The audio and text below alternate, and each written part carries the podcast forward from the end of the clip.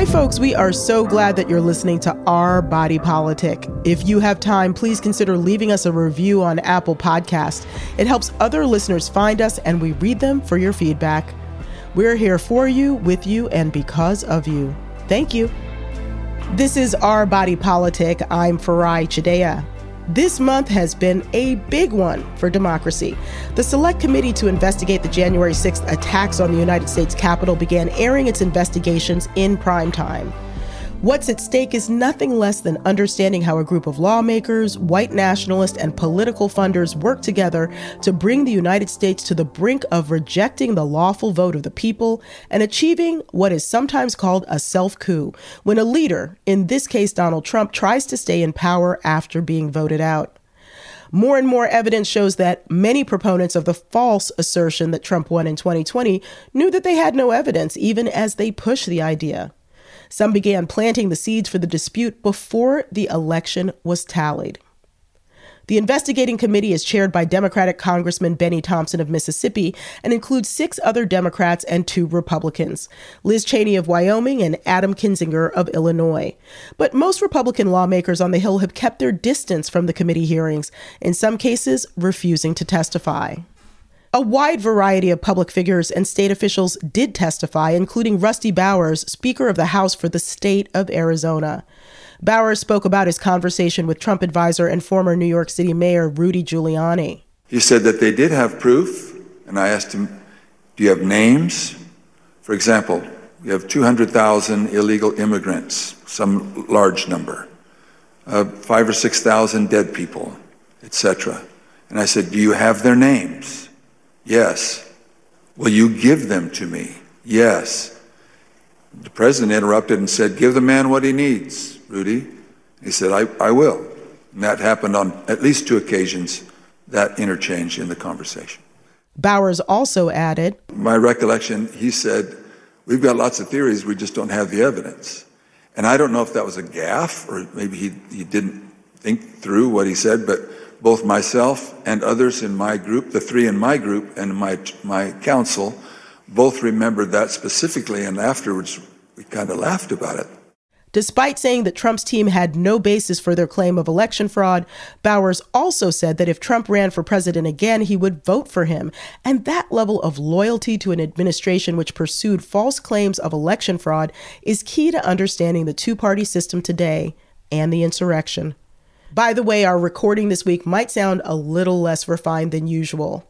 I was exposed to someone who has COVID, so I'm recording from home instead of our studio. And Back on topic, to help us understand the hearings and the stakes for democracy, this week we're devoting an entire episode to my conversation with Jill Wine-Banks, who was the only female prosecutor on the Watergate team. She has gone on to hold many key roles, including becoming the first female U.S. General Counsel of the Army. She's now an analyst on MSNBC and co hosts two podcasts, iGen Politics and the Sisters in Law podcast. It's also just been the 50th anniversary of the Watergate hearings. So, welcome, Jill. Thank you so much for letting me be here. Yeah, I mean, we we got a lot of listener questions, and we're going to be able to share just a few of them with you, and we're really grateful you can speak to that. Um, but let's start with the big picture. Uh, what is the ultimate purpose of the House Select Committee hearings investigating January sixth? I think there are a number of purposes. One is to define for the American people what happened and to let voters be informed before they vote in the next elections. There is also the purpose of passing new legislation to correct the gaps in our laws that allowed the terrible things that have happened recently to happen. And I think those are the two principal purposes. The third purpose, supposedly, is to inform the Department of Justice about exactly what evidence they have uncovered in the committee hearings and in their thousand interviews. So any direct sanctions would come through the DOJ, not from the House Select Committee. Eh, the only thing the House Committee can do is to pass legislation that hopefully the Senate would then approve uh, to correct any issues that it finds may have caused the uh, conduct that's at issue here. And so we're recording on a Wednesday morning, June 22nd. It's after the fourth public hearing, but there is another one that's going to happen tomorrow. This will keep evolving. What is your assessment of the case that the committee has laid out so far? So far, the committee has done a brilliant job. They have shown a number of uh, plots that are part of an overall conspiracy to overturn the election and undo very basic principles of our democracy, which is that people vote and it counts, and that the people they vote for go to office. It's not that a Republican legislature can say, I don't like how the vote came out, and I'm going to overturn it. So I think the overall plot is what they are heading to prove. And that's important. It's not just about the violence on January 6th, it is about January 6th being the date on which the uh, electors are confirmed and the vote is uh, finalized and that the announcement is made about who won, but based on who the people voted for. Much more than just January 6th as an event day or January 6th, the violence that was fomented and that led to death and mayhem. It is about everything that led up to that, the big lie, and also what was done to pressure Mike Pence, the vice president. On Thursday, we'll look at what was done at the Department of Justice. So it's a, a whole range of things. The fake electors, all of that is part of what is being presented, and it shows a really terrible threat to democracy, which was saved by the actions of a few people. It barely survived, and that's not good enough. We need a much stronger system. Can you go a little deeper into fake electors? You know, I've been tracking this, but for people who might be dipping in, what does that mean? Frankly, we ought to get rid of the Electoral College entirely because in today's world of modern communications, I don't need to vote for someone to cast my vote. I need to vote directly for the president. And there's no reason for the Electoral College at all. It should be a direct vote. But under our current system, I actually don't vote for the president. I vote for an elector who will vote for the president that I chose on my ballot. And once the votes are confirmed, the state announces that the winner is whichever the winner is, in this case, Joe Biden, in most states, and certainly in my state of Illinois. And the electors who were on the ballot for that candidate then are elected, and they have to cast the ballot in accordance with how I voted for them.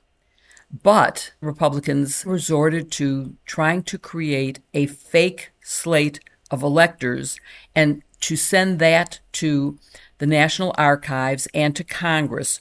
So, under the Constitution, the Vice President at a joint session of Congress opens the certified ballots that are sent from each state and announces what the vote is. That's all he does. He opens them, period. And then the votes are counted. That's all that is called for. But if there is a second slate, they thought, this is the Republican plotters, then there would be confusion and that might delay the counting. And they wanted to just delay it long enough so that they could cause maybe some change at a state level by having a state legislature say, oh, we didn't mean to confirm that. We meant to confirm a different slate, even though there was no different slate, and even though the people had voted for the slate that was already certified. So that's really what happened was they tried to create this totally fake list of people, some of whom weren't even on the ballot for Donald Trump. Because people who were on the ballot said, I'm not going along with this. I wasn't elected. I'm not cheating. But that was how devious this plan was. And it failed. They did get some sent in. And I think there could be a crime involved in submitting a false document to the government. They sent it to NARA and they sent it to Congress. And of course, the only one opened by the vice president were the ones that were legally certified by the state that sent in the slate. And that is why Vice President Mike Pence was in danger from the crowd on January 6th because he held this power, which is by many regards meant to be more ceremonial than anything, but it was put into fierce play, and he was 40 feet away from insurrectionists who didn't mean well. They meant to harm him. They they meant to harm him. They yelled, "Hang him!" I, I would like to dispute one word you used, which you said he had the power. He did not. His power was to open certified ballots and that was all. He could not do anything with this fake slate of electors. But yes, the president, as part of his big lie, said he did have the power, and people were angry at him for not using that power that he didn't have. And he knew both from advice from his own staff, advice from um, outside, from his own counsel. He got advice from a very conservative former judge, Judge Luttig, who testified at the hearings earlier. And they all said, You do not have the power. All you can do is open the certified ballots. And he said, I have to do my constitutional duty, which is to open the certified ballots, and then they will be counted. So it wouldn't work. The crowd was angry. They were going after him. And as you pointed out, they were very, very close to him. Luckily, he escaped. I think one of the most dramatic things we heard during the hearings was the testimony of Greg Jacob, who was his counsel, talking about them being in the secure location finally. And the Secret Service said, Get in the car, we're getting out of here. And Greg got in the car, as did other staff, but the vice president didn't. He wasn't sure who he could trust, and he was afraid if he left the building, they would never bring him back to do his duty because the Secret Service is under the control of the president, and the president didn't want him to be there to do his constitutional duty. That's Jill Wine Banks, former Watergate prosecutor, author of The Watergate Girl, MSNBC analyst, and co host of the Sisters in Law podcast and iGen Politics podcast. Coming up next, more on the January 6th hearings with Jill Wine Banks, including her answers to your audience submitted questions and concerns.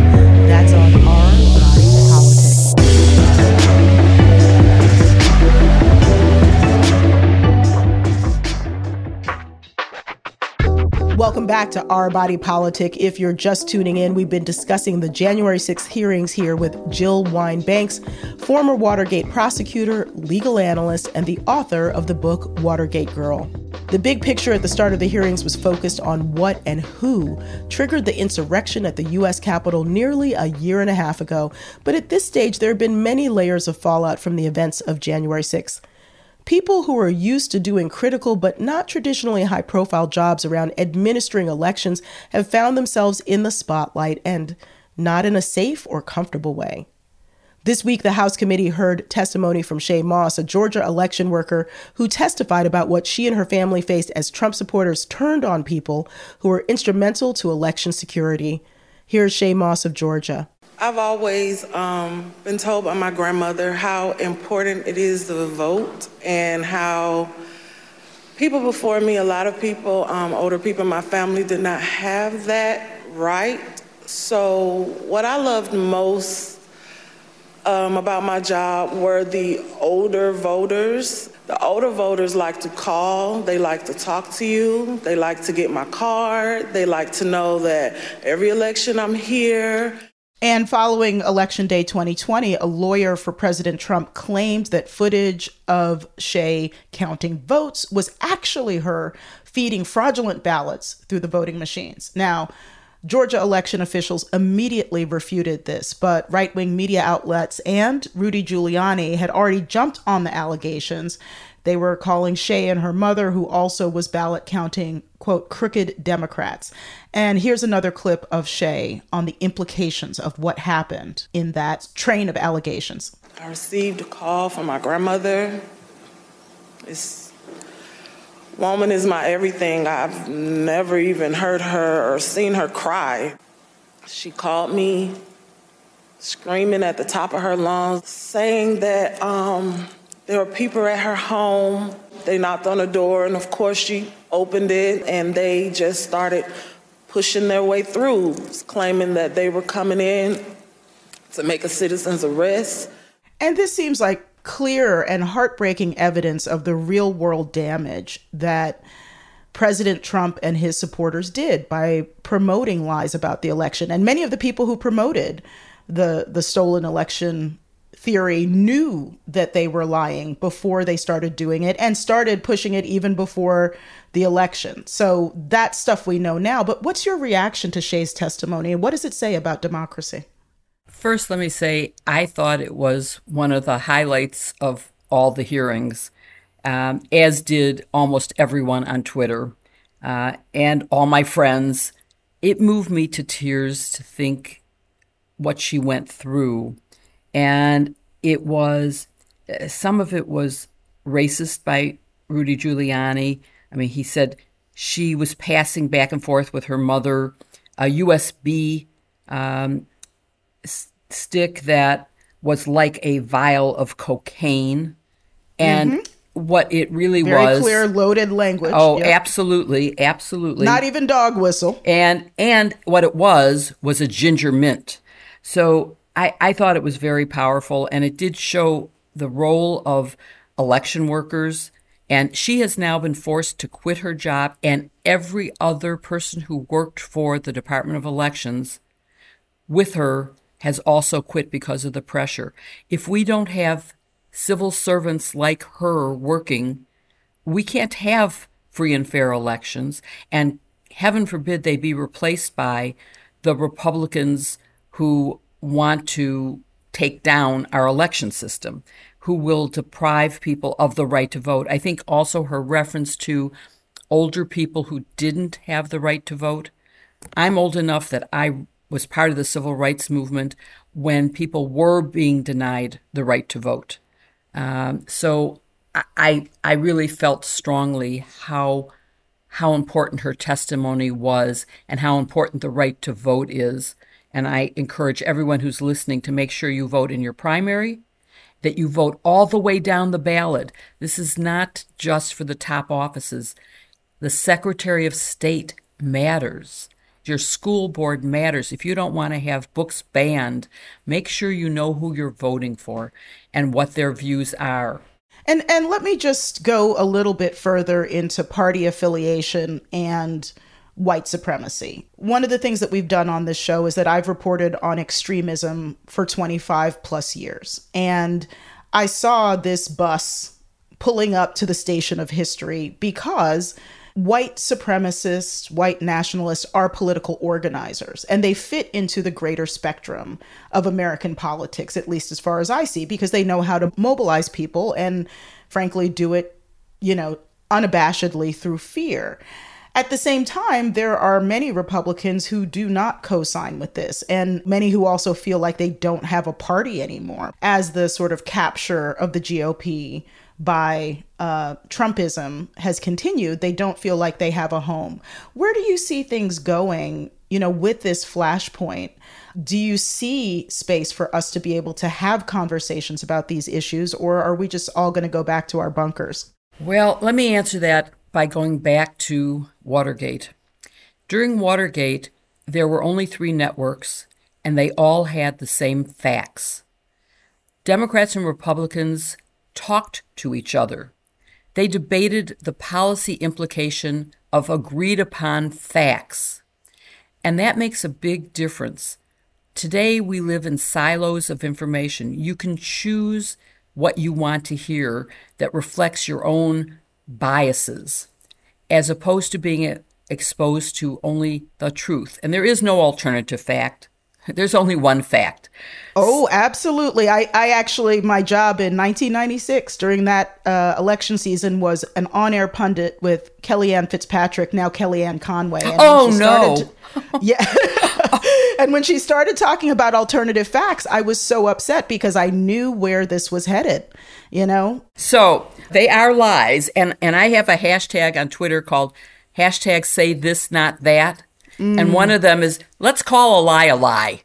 Uh, yeah. Let's stop saying disinformation. They're lying. They're trying to mislead you. Recently, I have tried to have a conversation with some Trumpers. A friend of mine from college is now a Trumper. She is a smart woman. She has two master's degrees.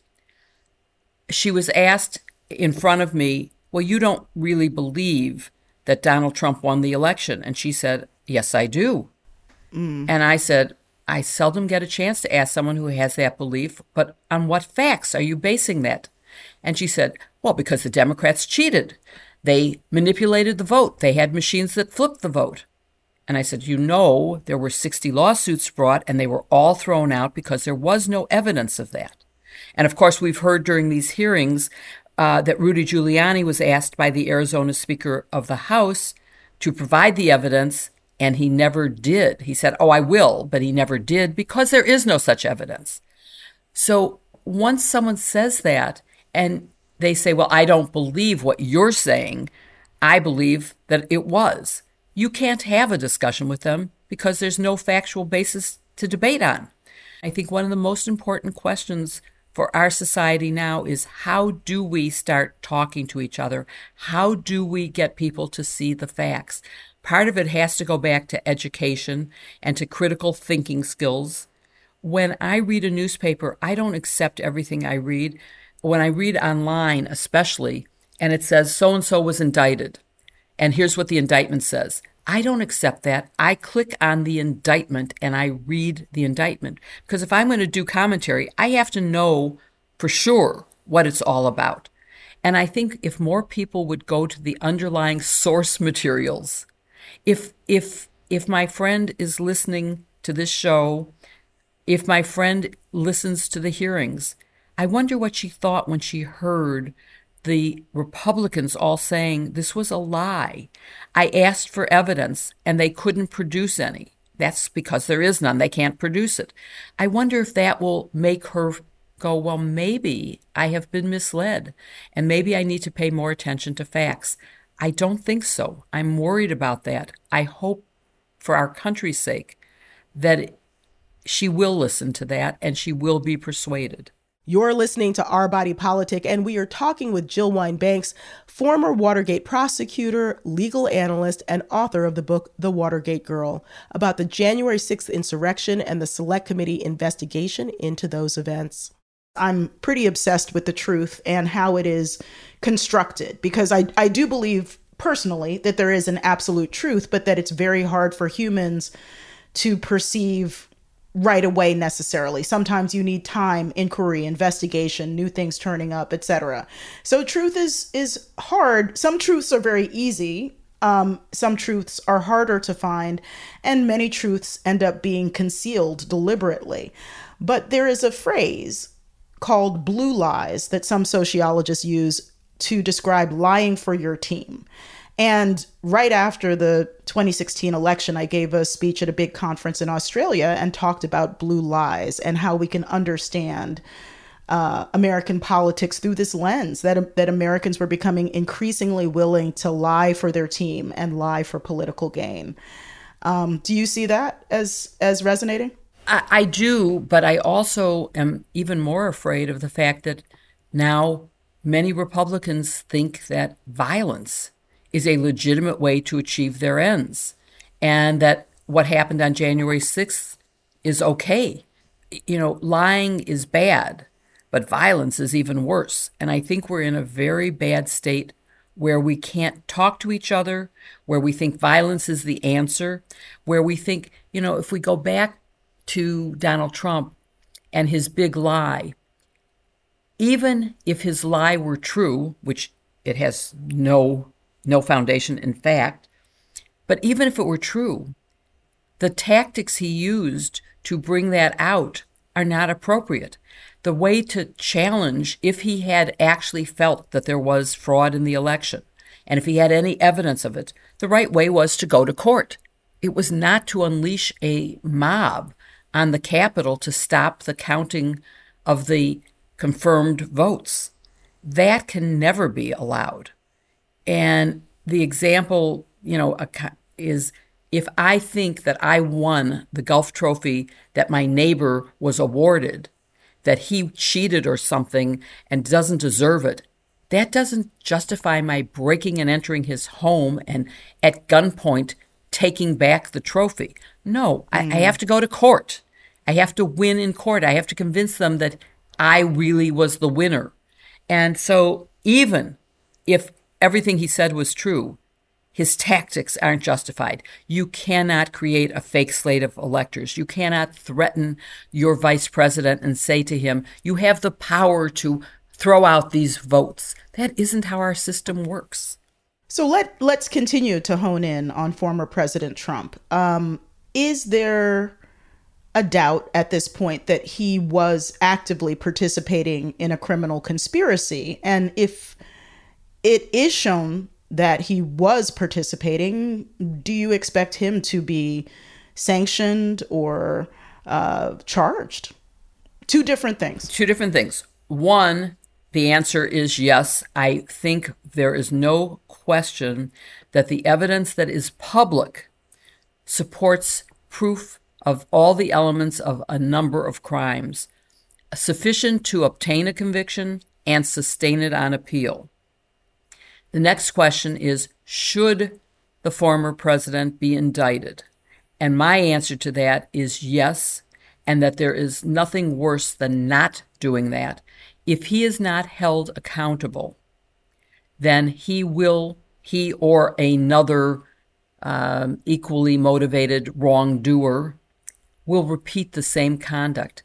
And they've learned from their experience, and this time they might succeed in undoing our democracy. So I think yes, and and I again I go back to Watergate.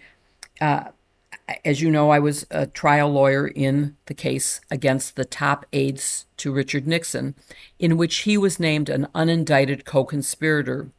And that was a compromise with the special prosecutor, Leon Jaworski, who allowed us to ask the court whether we could give the information we had accumulated to the House Impeachment Committee, the Judiciary Committee, which was sitting as an impeachment committee at the time. And it was a legitimate impeachment with a legitimate chance of being voted on at trial in a fair way, not as a political matter, but based on the facts which everyone accepted.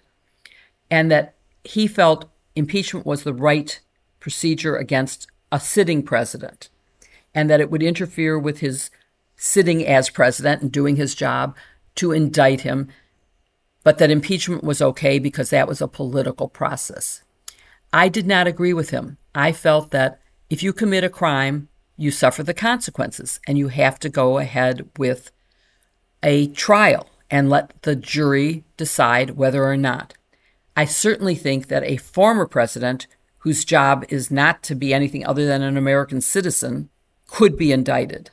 And when the evidence is sufficient, and this isn't phony baloney evidence, it's not the kind of stuff that the Republicans have used against Hillary Clinton, for example.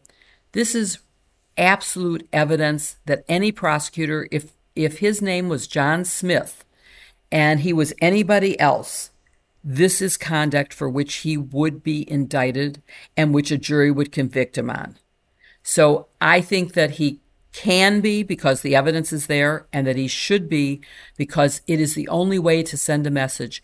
Had we indicted Richard Nixon, it would have been a precedent for this and it would have been a message that might have deterred him from doing the things he did because he might have known there were absolute consequences of going to jail. So you wrote a memoir, The Watergate Girl, about being the only female prosecutor on the team. And as you draw these inferences between what happened during the Watergate era and now, do you think that we as a nation learned the right lessons about democracy and the threats to it from Watergate? I guess the answer is apparently not in the same way that Donald Trump didn't learn, as Susan Collins said, from his near conviction at, well, not near conviction, but from his impeachment. Either mm. of his impeachments. He hasn't learned because if he had, he wouldn't be doing the things he's doing. Um, the lessons we learned back then were that accountability matters, that facts matter, that bipartisanship matters, that justice prevailed, our democracy succeeded. Um, I I think that bipartisanship has been lost dramatically. Um, the the gun bill that has now been uh, agreed upon is so minor in what it does. It's a step. I applaud it. I'm not against it. But don't be mistaken into thinking that this will solve any problems of gun violence. It won't. We need much, much more serious uh, conduct. But bipartisanship is a thing of the past. In the old days, the Democrats and Republicans dined together and they, you know, conversed and they agreed and they compromised. Compromise is not a bad word. One of the reasons that I supported Joe Biden and ran as a Biden delegate was because I believed that he would compromise, that he would get some things done. And if you're at the extreme ends, nothing gets done. You both want wonderful things in your view, but you get none of it. Getting half a loaf is better than none. So that's my feeling. That was Jill Wine-Banks, a former Watergate prosecutor and co host of the Sisters in Law podcast. She's author of the memoir, The Watergate Girl. Coming up, we'll be back with more of Jill's analysis about the hearings on the January 6th insurrection and the stakes for democracy. You're listening to Our Body Politic.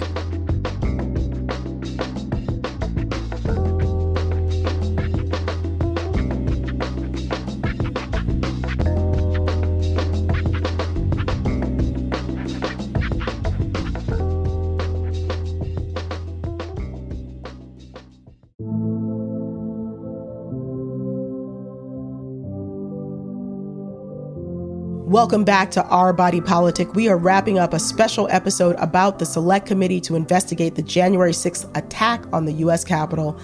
This month, the committee brought us days and nights of highly produced hearings featuring election workers, officers who defended the Capitol, lawmakers, and strategists.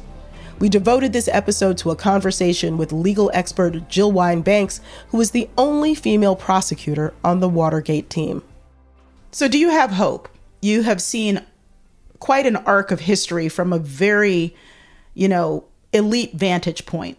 And do you have hope for bolstering trust in American institutions for getting to a state where we call alternative facts lies and and ask questions about what the truth is and and how we have an American dream?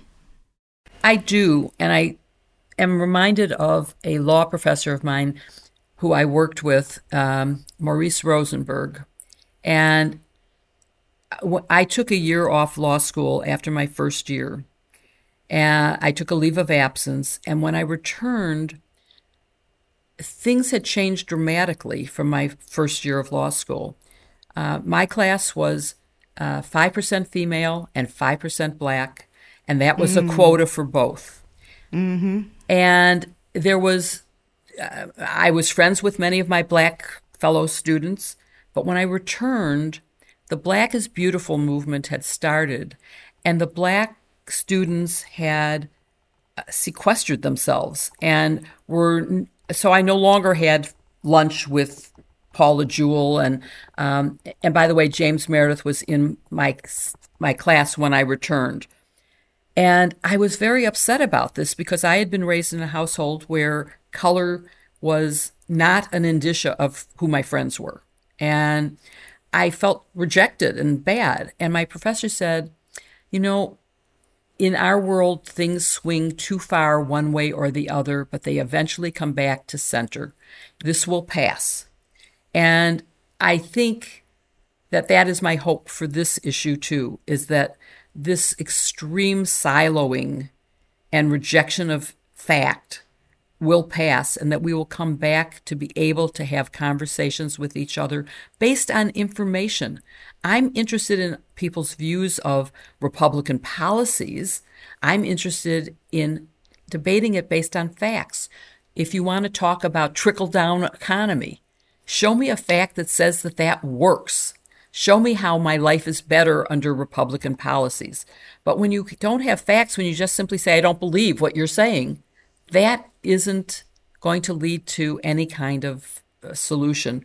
But I am hopeful. I am an optimist by heart, and I am totally hopeful that we can get back to facts mattering because otherwise we will be a dictatorship. And I, I mean, I hate to draw a comparison to how Hitler took power, but it was through propaganda and deception.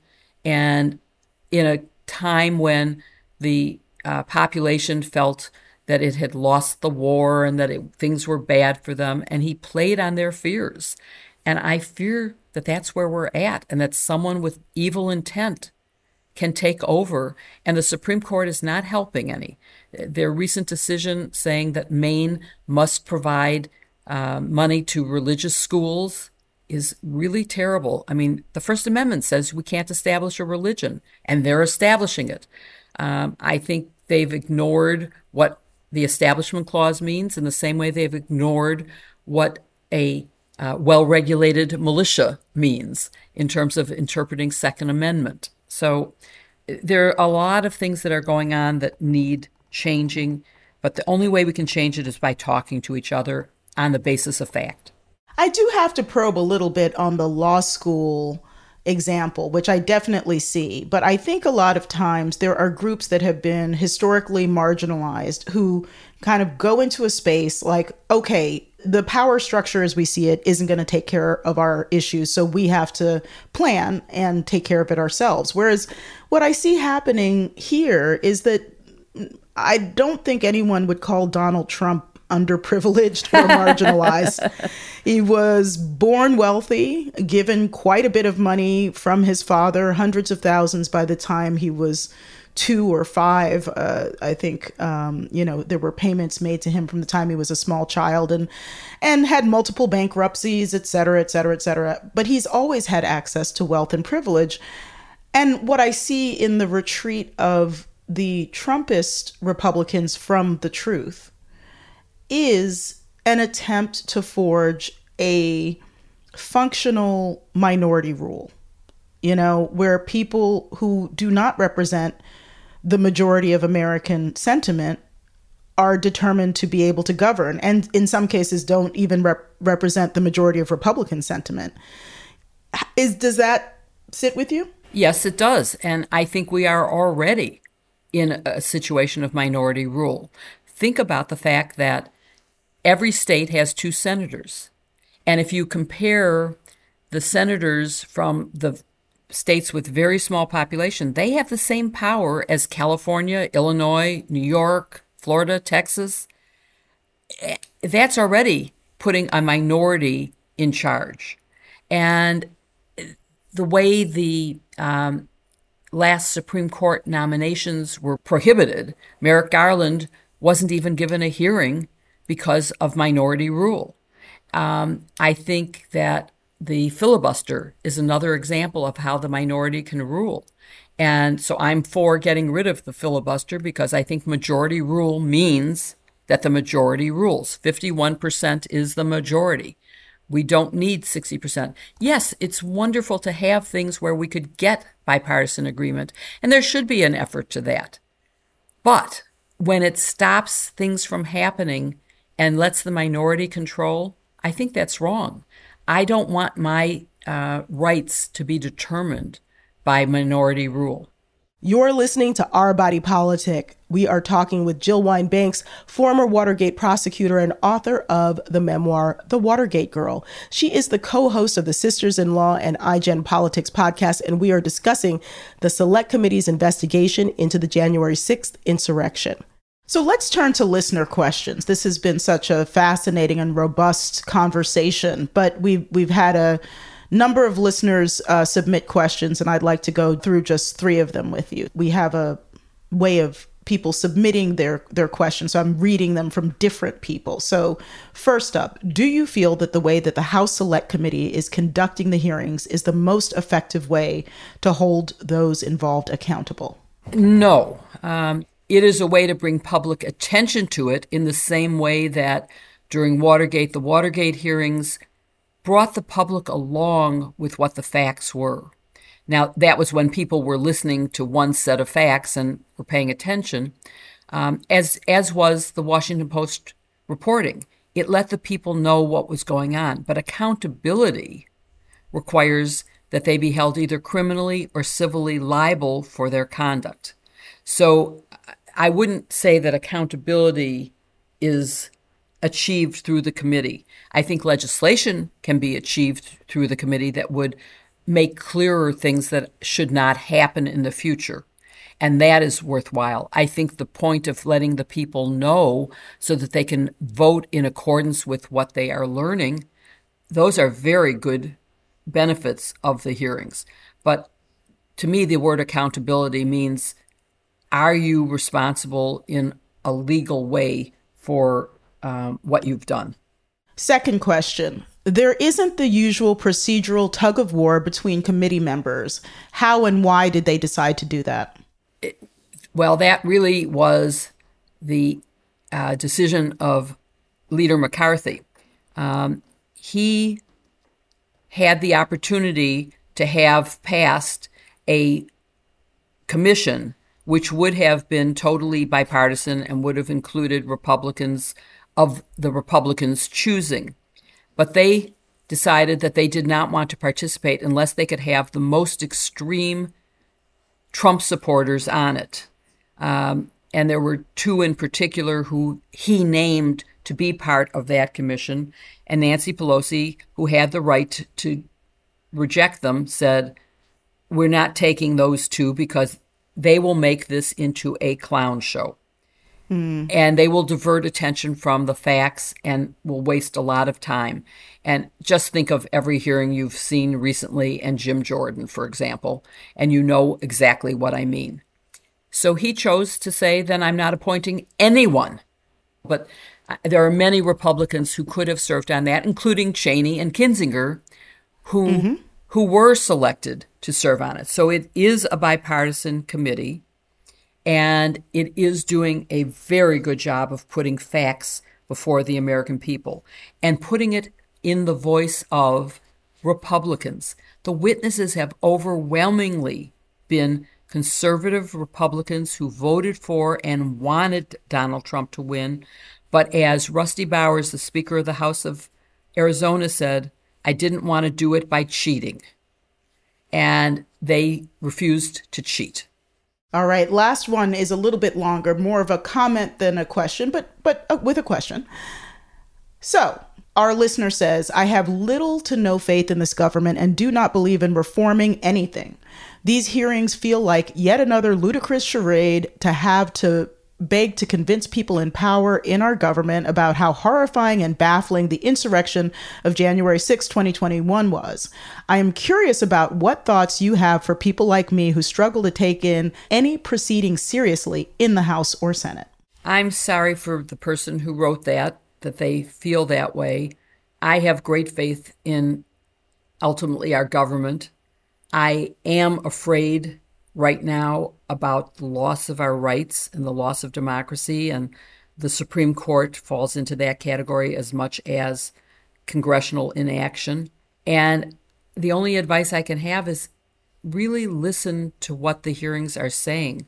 Listen to who's testifying, judge their credibility. If you were on a jury and you were listening to this, I think you would conclude that you had to convict if if you were presented with a criminal indictment, that you would have to convict the people that are named, which include Rudy Giuliani and Jenna Ellis, as much as Donald Trump.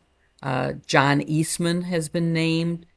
Many others. I, I, I don't want to get into listing everybody, but um, I think that the facts that are being presented are pretty persuasive.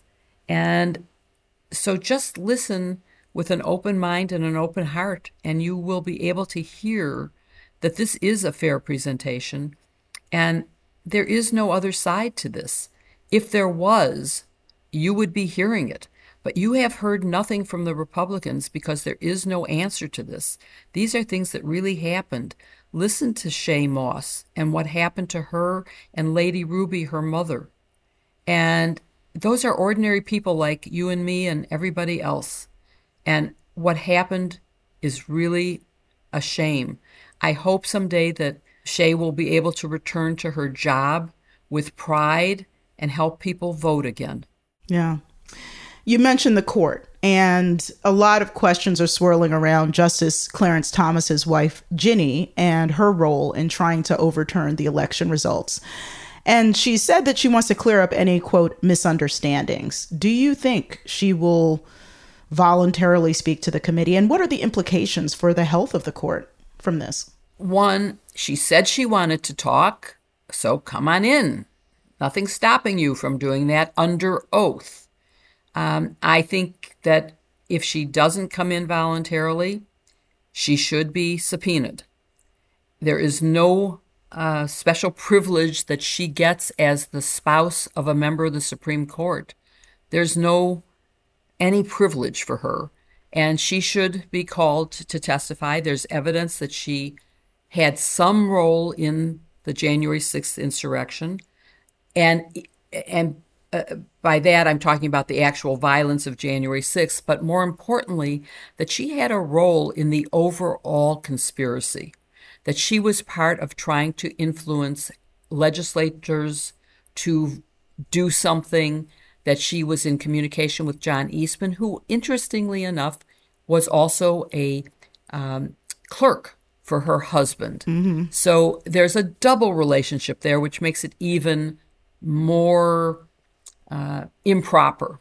And in terms of the court, I mean, there are, you know, aside from how it got constituted in the way that it is, uh, his decisions on anything to do with January 6th, given her role, means to me there is a clear and obvious conflict of interest, and there needs to be some rule of ethics that requires that he recuse himself from any decisions. He is the lone dissenter in one of the decisions about January 6th, which has to do with turning over documents from Eastman in which we now know she was corresponding. Talk about a personal interest in the outcome of a case. Judges cannot determine cases in which they have a personal interest. I think that the court loses all credibility if they don't do something to require him to recuse. So, as we exit, you know, this conversation, which has been absolutely fascinating, and I'm so grateful to you, what will you be looking for uh, as these hearings continue and what are you looking for for America as we move ahead? I'm looking forward to more revelations and and there have been things we've learned in the hearings that we didn't know. I didn't know about the big ripoff as you know a result of the big lie. Donald Trump raised 250 million dollars that he said was going to be used to defend against fraud, which actually had uh, the um, foundation that he said it was going to doesn't exist. He used it for pro Trump PACs and for his hotels. He gave money to his own hotel chain. I mean, talk about ridiculous. Um, so there are a lot of things we have learned that were unexpected. I expect there will be more. I hope that Pat Cipollone will testify. That seems to be like maybe something that will happen. I'd like to see Ginny Thomas testify. But I think they've done a very good job of laying out the various elements of a conspiracy to undo our democracy that have persuaded me that we need to do something to change our laws. We need to get rid of the Electoral College Act completely. We can vote directly.